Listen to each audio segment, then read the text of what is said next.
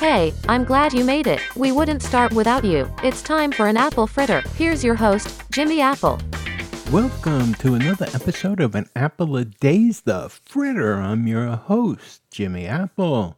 How you feeling today, my friends? You feeling good? You feeling strong? You feeling better than you did yesterday? Excellent. You can't ask for better than that. Hey, we've got a good one for you today. Today we're talking about not so much the people with a disability, but the people who stand behind us to help us every day, who prop us up, who push us to be better. I'm talking about our caregivers, the people who help us out on a daily basis. These are the people who kind of put their lives on hold to help our lives get better. We're talking about them and their health today. I want you to sit back relax, and listen to what Dave has to tell us about caregivers taking care of their health. This is a very important episode.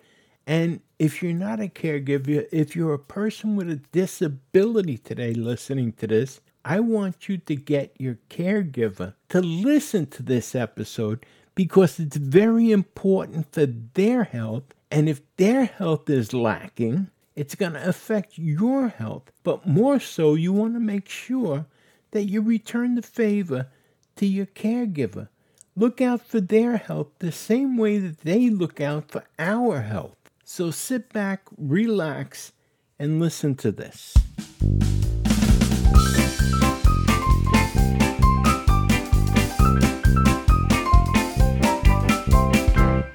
Tips for caregivers. Your health matters too.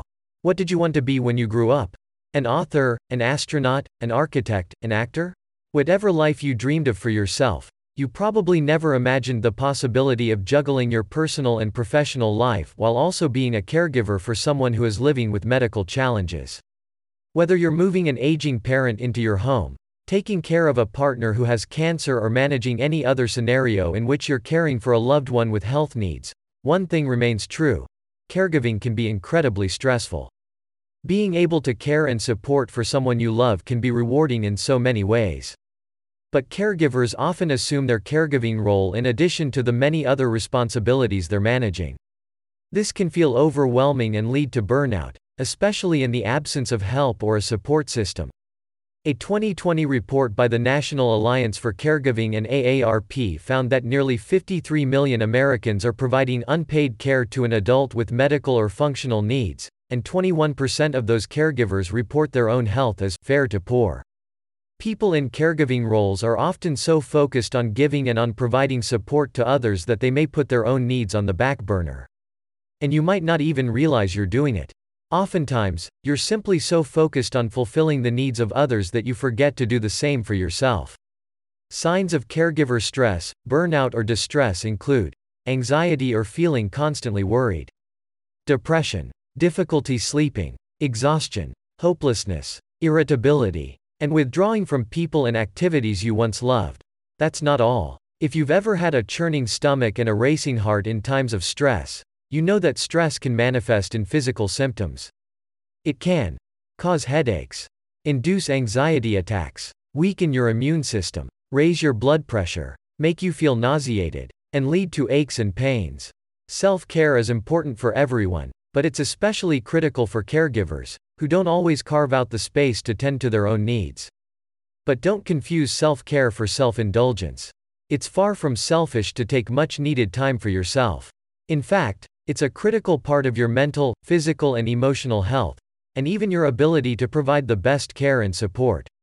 Self care will help allow you to continue in the various roles, including being a caregiver, that bring joy and rewards to your life. Here are tips for caring for your own well being while dealing with the inherent stress of caregiving. Let other people help you. It can be hard to accept help, even when you know you need it. But just as you're caring for someone you love, don't underestimate how willing other people are to help you when you need it. Sometimes, they just need you to say so. When you're overwhelmed, you may assume that other people will know and recognize what you need in terms of help and support, but it's not realistic to expect others to know what we need and how to help us. Instead, be mindful of what tasks you may be able to outsource, and then, practice asking for help. Could your friend next door walk your child to the bus stop along with their own? Could your sister pick up groceries for you while she's out running errands? It's important to share with others what you're feeling and to be specific about ways you need help. When possible, enlist help from a few people and give them choices of ways they can help. Offer options and avoid assigning too many tasks to one individual. And practice saying yes to other people's offers, too. If your coworker loves cooking and offers to drop off dinner one night, try to see it as their way of expressing love. Instead of responding with, oh no, I couldn't accept that, try simply saying, we would be so grateful for that. Would Tuesday work for you? Look for community support. Caregiving can feel isolating and be a lonely place when it falls on one person. Consider what community resources might be available, especially if your support system is limited. That may include adult daycare programs, community meal programs, community mental health programs, in-home care, respite care, and or senior centers. Local care management services can often help you find and connect with professionals in fields like transportation, counseling, meals and more. Make time for your own wellness. You know what they tell you on airplanes. In case of an emergency, put on your own oxygen mask before you try to help others. The same is true when you're acting as a caregiver. You need to care for yourself in order to effectively care for others. Take time for your own needs. Here's how. Get enough sleep. Sleep deprivation damages your health in myriad ways, so do everything you can to make sure you're getting enough high quality sleep. Maintain a healthy diet. In times of stress, you're more likely to let healthy eating habits fall by the wayside. Try not to default to fast food, and keep your blood sugar balanced by eating every 3 to 5 hours. Certain foods can even reduce your cortisol levels. Move your body. Aerobic exercise releases endorphins to help your body combat stress. During especially busy times, when you can't seem to fit in regular workouts, incorporate healthy habits like walking in place, taking the stairs and even turning on your favorite song for a quick dance break, and mood booster. Try relaxation techniques. You don't have to have huge chunks of time to dedicate to mindfulness meditation in order to reap its many benefits. Take care of your health. It's important that you keep up with your own medical appointments and preventive care. Join a support group. In-person and virtual support groups connect you with other people who are facing similar challenges in caregiving. They can help you feel less alone and more understood, and that's just for starters. Support groups can provide education on specific topics relevant to caregiving and offer you the opportunity to learn from other caregivers to help you cope. Not sure where to start? Try asking your doctor or even the doctor of the person for whom you provide care, if you accompany them to appointments. If your loved one has a specific condition, for example, Alzheimer's disease or breast cancer, Look for organizations dedicated to that condition. They may provide information about support groups for caregivers. Set and stick to your boundaries. When you're a caregiver, it can feel nearly impossible to set boundaries for yourself. After all, you love the person you're caring for, and you want the best for them, but setting boundaries helps you do what's best for you too. Setting limits is a way to practice self care. Learn to say no and build up your mental strength also known as emotional resilience, so you can feel more comfortable asserting your boundaries, limitations, and needs. Seek professional help. You don't have to do it alone, even though it may feel like it. Caring for someone you love involves feeling and emotion. It can be helpful to talk with a social worker or therapist about your hope and fears. If you've never been to a therapist before and are feeling nervous about the prospect, delve into the basics of therapy, including where to start and what to expect. Self-care tips for professional caregivers. What if caregiving is literally your full-time job? Self-care is just as important for people in professional caregiving roles, who may feel overwhelmed by the emotional toll of their work. That's called empathy fatigue, and it's common in the healthcare field. Over time, neglecting self-care related to our roles as professional caregivers leads to burnout and impacts our relationships with others. In addition to the tips we've already discussed, professional caregivers should look into resources offered by their employers. Many companies provide support and offer services to promote self care in the workplace. Practice self compassion. Being a caregiver is difficult, important work, whether you're doing it for a loved one or as a profession. Whatever the case, it's important that you make time for yourself and treat yourself with gentle care to prevent burnout. Whether you start a self care routine or begin incorporating small self care practices into your busy day to day life, the important part is that you start, period.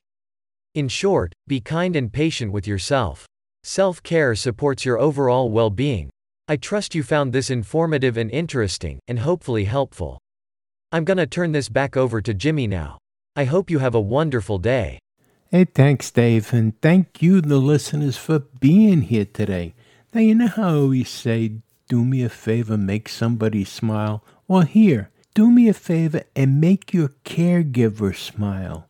Tell, give them a compliment, give them a handshake, pat on the back. Be the reason that your caretaker smiles. Show them appreciation. Two little words, two small words can go a long way. Thank you. Don't demand, don't expect, and show appreciation when somebody does something for you.